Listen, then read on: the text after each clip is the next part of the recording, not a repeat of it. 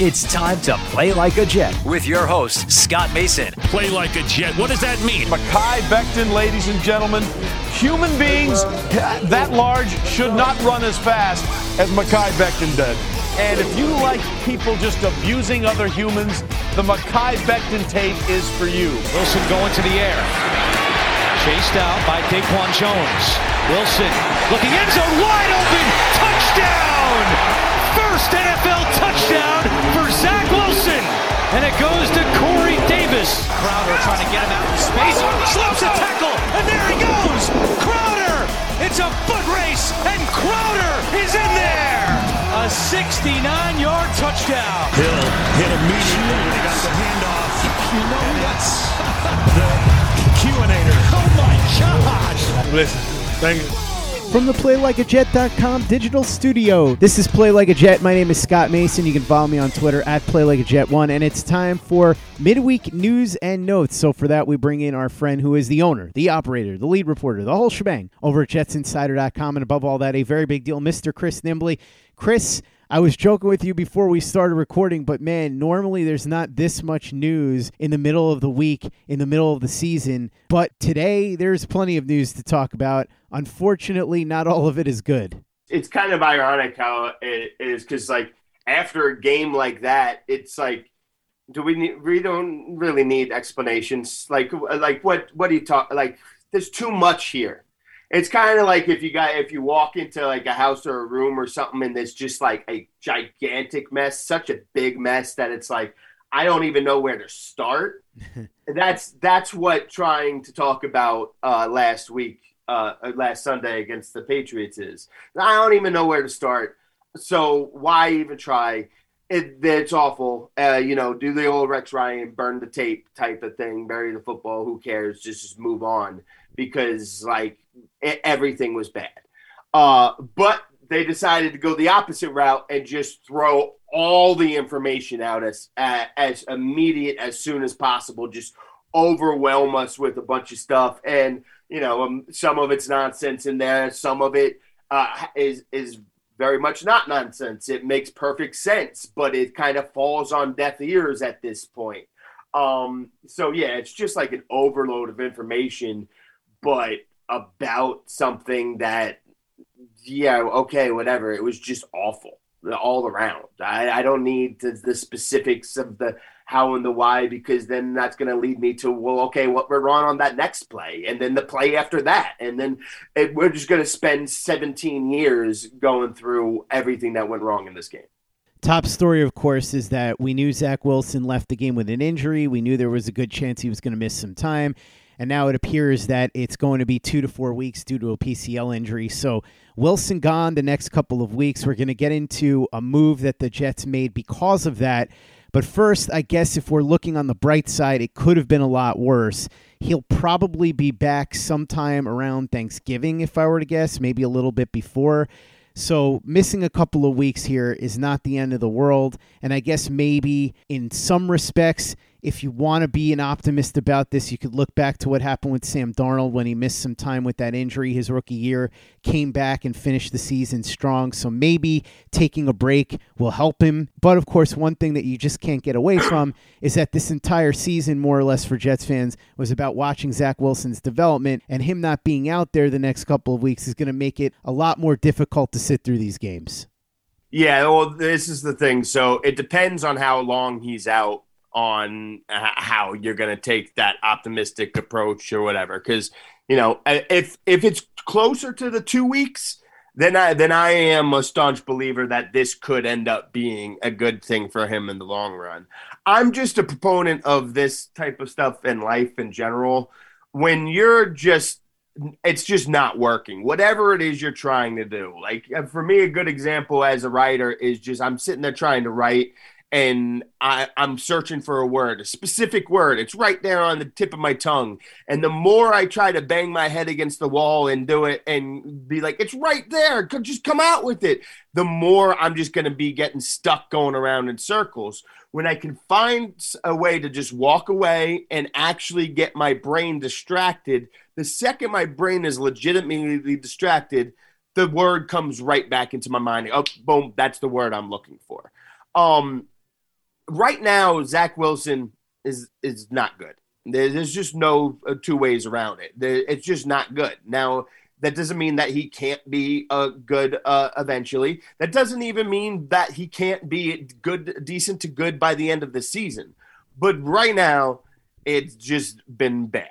Uh, there's other reasons that contributing into him being bad, but right now he's just simply not good enough. And especially to start the game, they're having so many problems. Again, not all on him, uh, but it, it just feels like so much just banging your head against the wall.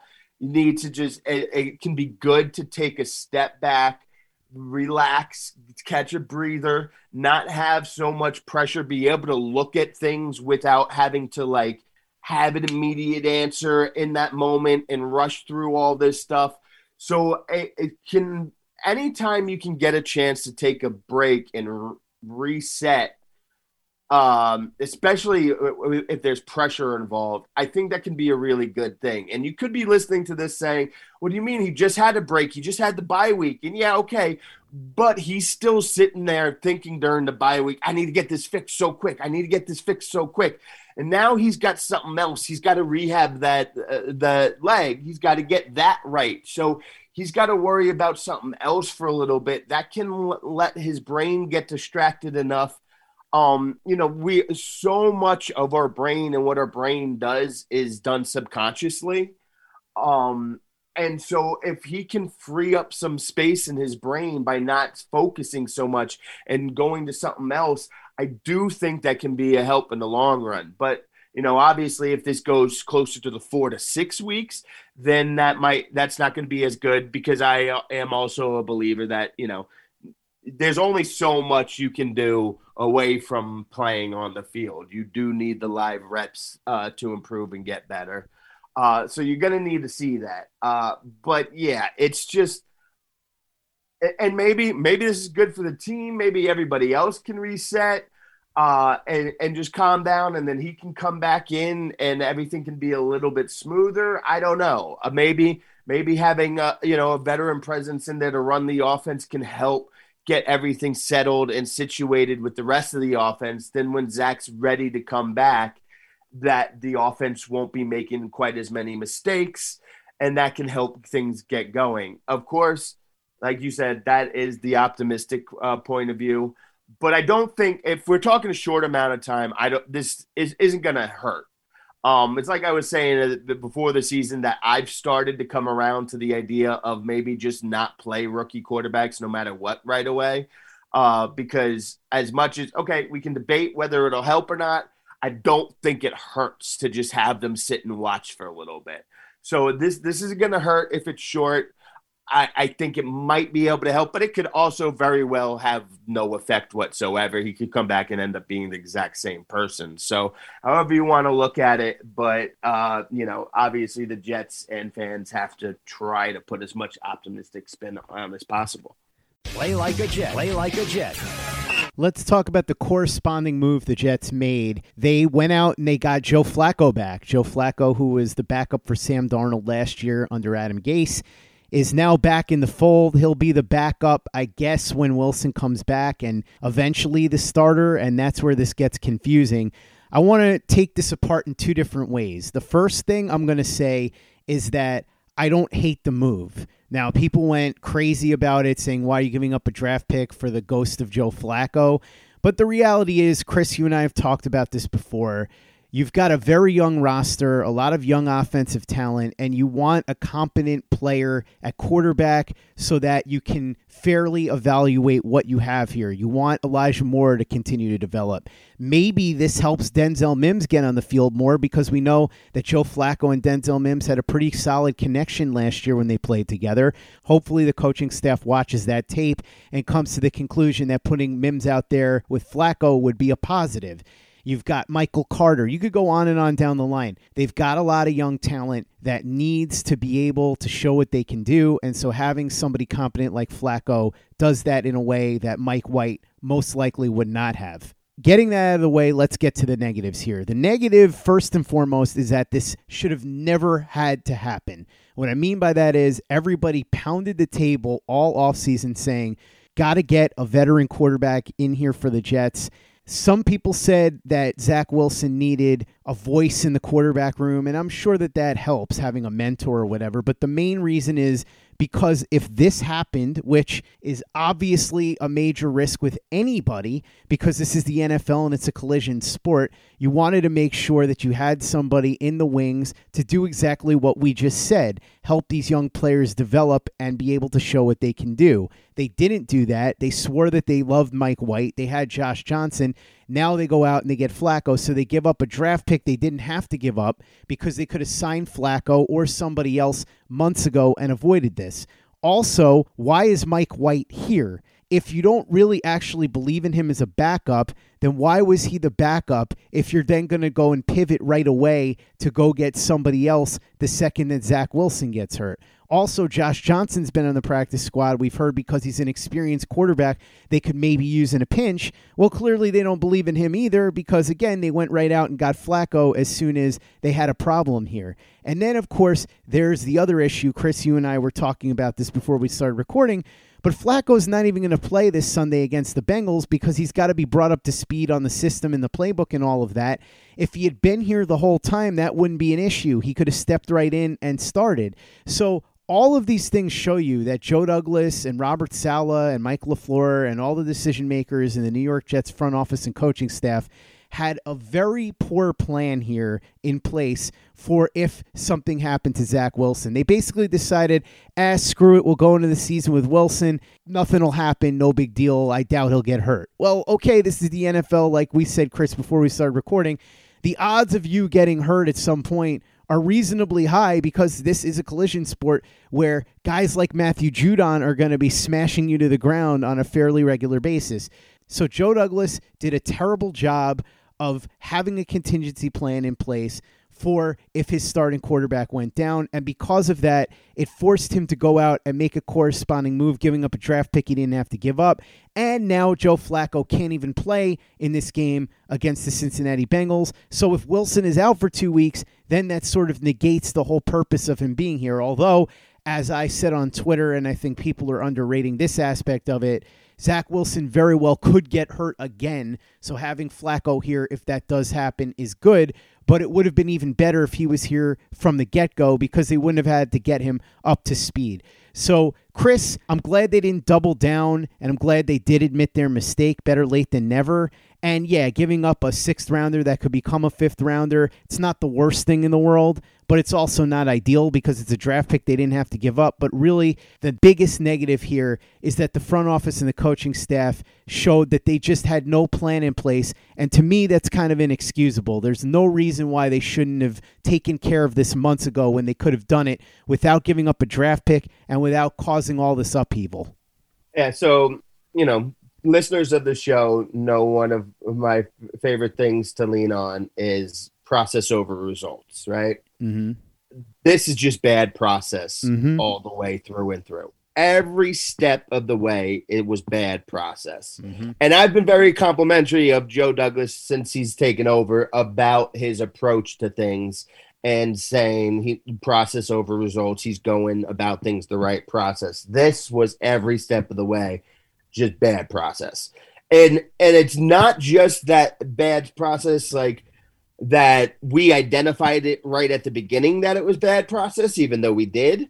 It's worse prog- process by the second something goes wrong, everything that they said just disappeared. You know, the Mike Tyson quote, everyone's got a plan until they get punched in the mouth. They got punched in the mouth. They threw the entire plan out. Now, all of a sudden, what is Mike White do, even doing here? Uh, and go get Joe Flacco, but he can't even play yet. And then all this, why is Josh Johnson here? Because Mike White, you're holding on to Mike White. You're holding a roster spot for Mike White just so the the second that Zach Wilson gets hurt, you you go find somebody else, somebody else that you could have found and could have been here the entire time. I just feel like they the biggest thing was they didn't want a veteran in there uh, in training camp because they didn't want to either have to give the veteran uh, snaps, uh, a bunch of first team reps or snaps, or didn't want us, the reporters, badgering and asking uh, if the this backup veteran is going to get first team reps. I I feel like that's the only thing that you can say that that's why they didn't do this now because as you mentioned this the NFL man they just added an extra game on top of this any player you can't really bet on them to make it through a season without getting hurt let alone a quarterback let alone a rookie quarterback who's probably a little more likely to get hurt because you know, they don't know how to protect themselves quite as well. They don't know how to read the pressures and cover as quite as well, get themselves in more trouble, be a little more reckless. So the idea that you were just going to roll the dice on, hey, hey, I, this guy's not going to get hurt. It's not going to be a problem. That's absurd. So, and but that is obviously what they did because they kept telling us how much they believed in Mike White and Mike White this and Mike White that. But the second that they get an opportunity, it's no, okay, now we're going out and getting Flacco. Um, it's just a whole bunch of reacting in the moment. The and yeah, uh, who cares? Give it a fifth round that could be a six round pick, no big deal. Except that they could have done this beforehand, and they could have had uh, a, a Flacco or another quarterback ready so that they'd be able to play this week. And they could have even played, uh, uh, taken over immediately and, and come in for the game uh, against the Patriots. It's just every step of the way this was wrong. And then they admit it immediately after the fact. And you're right. Uh, you know, I, even though Mike White looked better than I uh, expected that he would have, but still, I need to see this offense. I need to see uh, the offensive line. I need to see Elijah Moore. I need to see what else other uh, people can do. We need to see if they can give Denzel Mims the more reps. Although I'm skeptical that that this coaching staff is ever going to do that it, inexplicably. But we need to see if somebody who knows how to run an NFL offense can run this NFL offense with these players and be able to evaluate them. So it is a, a good thing that the result is they finally got a competent uh, backup quarterback to play. But man, every single step of the way, they botched this. They botched it, they botched it, they botched it. And again, you know, coach speak, the coaches lie. That's part of the business. GMs lie. It's part of it. I'm not criticizing them for doing it. But the second that they got punched in the mouth, the second Zach Wilson said, everything got exposed is just total nonsense. And it's just a complete waste. They wasted our time with James Morgan all training camp, and then they're wasting our time with Mike White just to be like, okay, yeah, you're right. He's not good enough now. So what? Why? Why is he here? Why couldn't you just realize this very obvious fact from the jump? Um, I know p- they always want to try to develop some guys, but man, you're trying to do too many things. You're trying to too, juggle too many balls in the air. You take those chances on trying to develop uh, another quarterback when you already have some stuff set on the roster. There's so much uh, moving parts of this roster, so many things here Eh, rookie offensive coordinator, rookie head coach, rookie quarterback. Stop trying to worry about developing a quarterback for four years down the line. Worry about getting this team right for this season. Indefensible incompetence when it comes to the process here, as my friend Chris Moore of WFAN said. I think he nailed it pretty well. Let's go through some of the quotes, Chris, because as you said, man, they threw a lot of stuff at us for the beginning of the week. Robert Saleh spoke and confirmed that Jamien Sherwood is out for the year. There's another blow to the Jets. Quincy Williams has a concussion. Tevin Coleman's got a hamstring injury. Blake Cashman's got a groin injury. I've said this before. I have no idea why they don't just cut Blake Cashman already. The guy never plays, and when he does, he's not any good. Jets are hoping CJ Mosley can practice. Jarrad Davis can practice this week. Saleh didn't seem overly confident in Davis playing this week, though. Saleh was also asked if the Jets would add another QB. And then he said, That's a question for Joe Douglas. Well, guess what? That question got answered because they went out and got Joe Flacco. Saleh said, There's not much to be said after you get punched in the mouth like that. Looking at this quote now, Chris, it cracks me up because it obviously isn't true. We have a lot of faith in Mike White, Saleh said, as far as going forward. So it just goes to show you never trust anything a coach or a front office executive tells you because they'll say something out of one side of their mouth and then their actions speak a lot louder than words. Jets bringing in some linebackers for workouts because Hamsah Nasirildeen is still a week away. Mosley may not be able to go this week. Davis is still out as of right now. Quincy Williams in concussion protocol and Cashman hurt again. Sherwood out for the year. So at this point, Chris, you and I may have to suit up at linebacker. Ty Johnson was asked about Mike White. He said, Come on now, he's a stud. Apparently, the Jets front office disagrees. Bryce Hall said the Jets beat themselves against the Patriots. By no means is this season done, Bryce Hall said. Also said the difference between the Jets last year and this year is the people in the building. I guess there had to be some difference, right? Mike LaFleur said the reason for running on the first two plays of the game was to ease Zach Wilson into it. They felt they were good runs against the Patriots defense. Well, they went three and out, so they weren't really that good. LaFleur also said the offense was a struggle in San Francisco too at times before players learned the system. Once they did, it started clicking. Right now, we're not getting the execution we need in the first quarter. LaFleur said after being asked about the Jets not scoring a single point in the first quarter of games this season, Yeah, you don't say, Mike. Zero points in the first quarter in six games, and you're telling us the execution isn't good. Really? Okay. Thanks, Captain Obvious. LaFleur also said the reason the Jets ran up the middle on that fourth and one was because of how wide the Patriots' defense was. They just weren't able to execute. Said he understands that he sounds like a broken record. He does indeed, by the way, sound like a broken record. So fact check true on that one from Mike LaFleur said the fact the Jets still aren't executing despite talking a lack of execution the entire season is very alarming. Believe success is coming, though. Well, you better believe it, Mike, because if the success doesn't start coming at some point, you're going to be out of here. Jeff Ulbrich also spoke, said he's embarrassed and angry when he thinks about what happened, said it tore him apart watching his defense allow 54 points. It can't happen again, and he promises that it won't happen again. Well, better not happen again, Jeff Ulbrich, because if it does, you may be on the unemployment line with Mike LaFleur by the end of the season. Ulbrich said the Jets had a very honest meeting, said it was mostly him talking, but Foley Fatukasi and other guys spoke as well. Said the Jets are fine giving up underneath throws like screens. Problem is when those throws become explosive, as they did on Sunday. No kidding. So in other words, I guess Ulbrich's okay with giving up screens for a few yards, but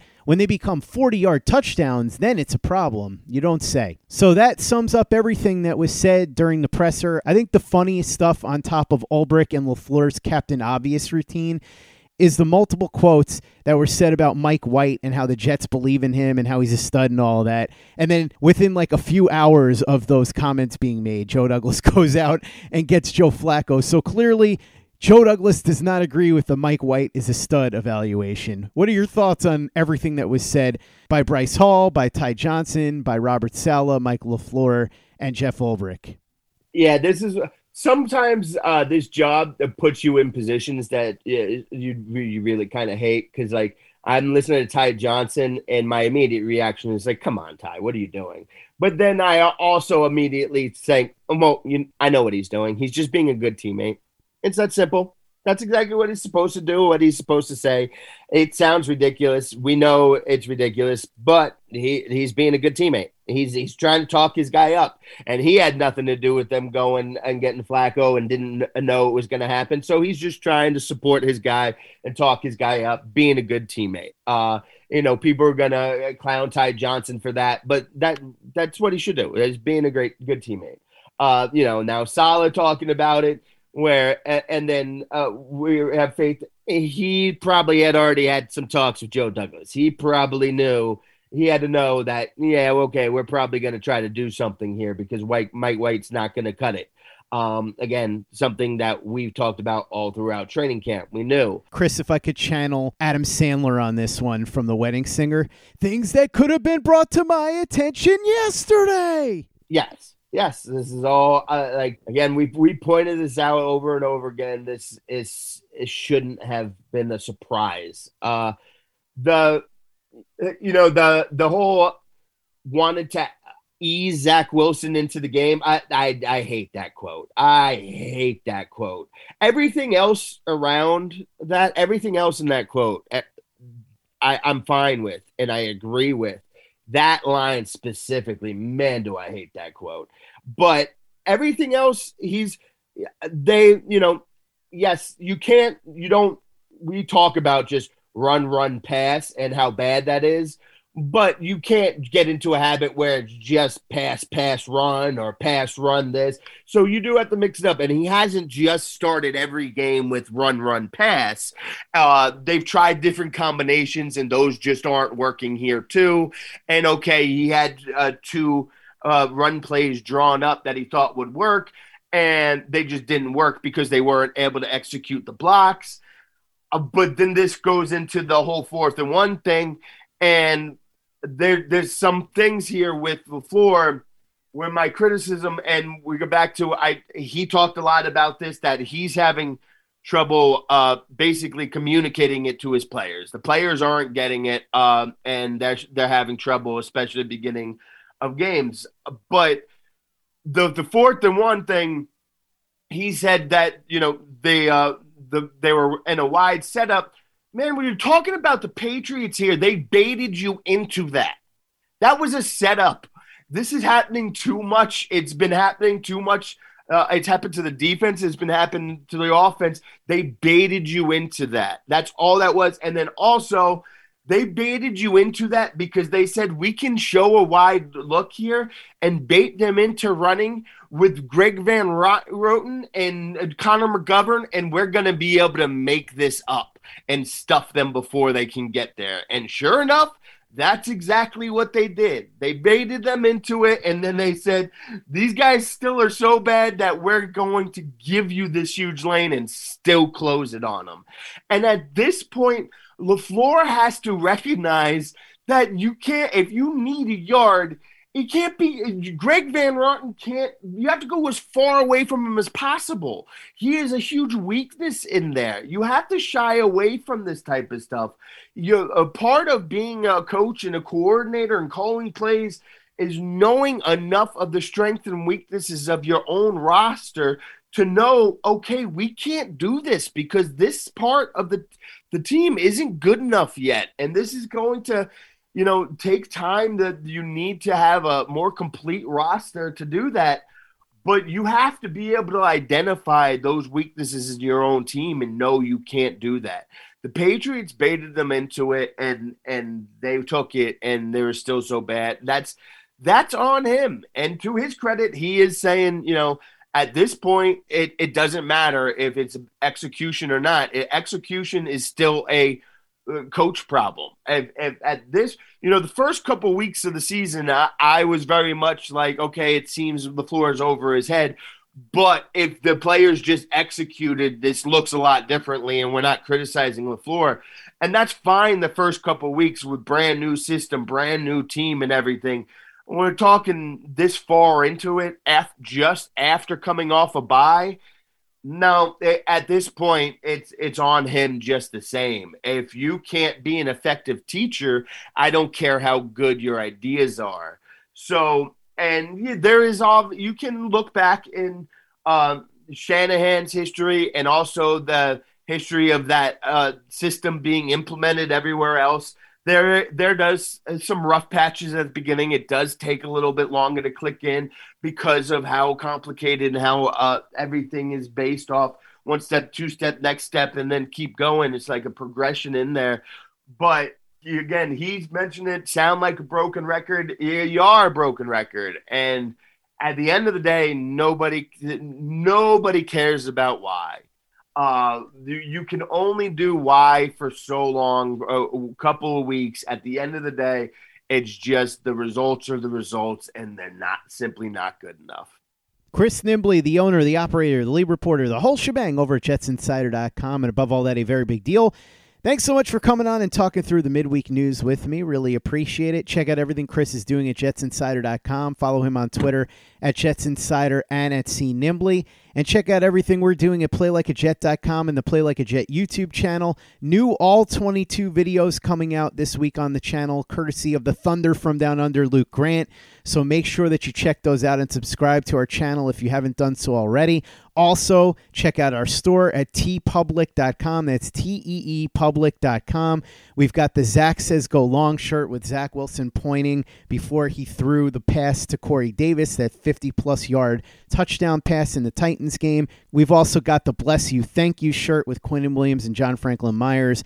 Our artist is Luke Grant's significant other, Alex, who does phenomenal art. And you can check her out on Instagram at underscore can I be Frank. And make sure you give us a five star review for the podcast on iTunes if you haven't done that already. Easy way to help out the show if you like what we're doing. Doesn't take you much time, doesn't cost you any money, but it goes a long way to help us out. So if you could go ahead and do that for us, we'd be quite grateful. And for the latest and greatest in New York Jets podcasts and content, you know where to go. That's Play Like a Jet Digital and PlayLikeAJet.com.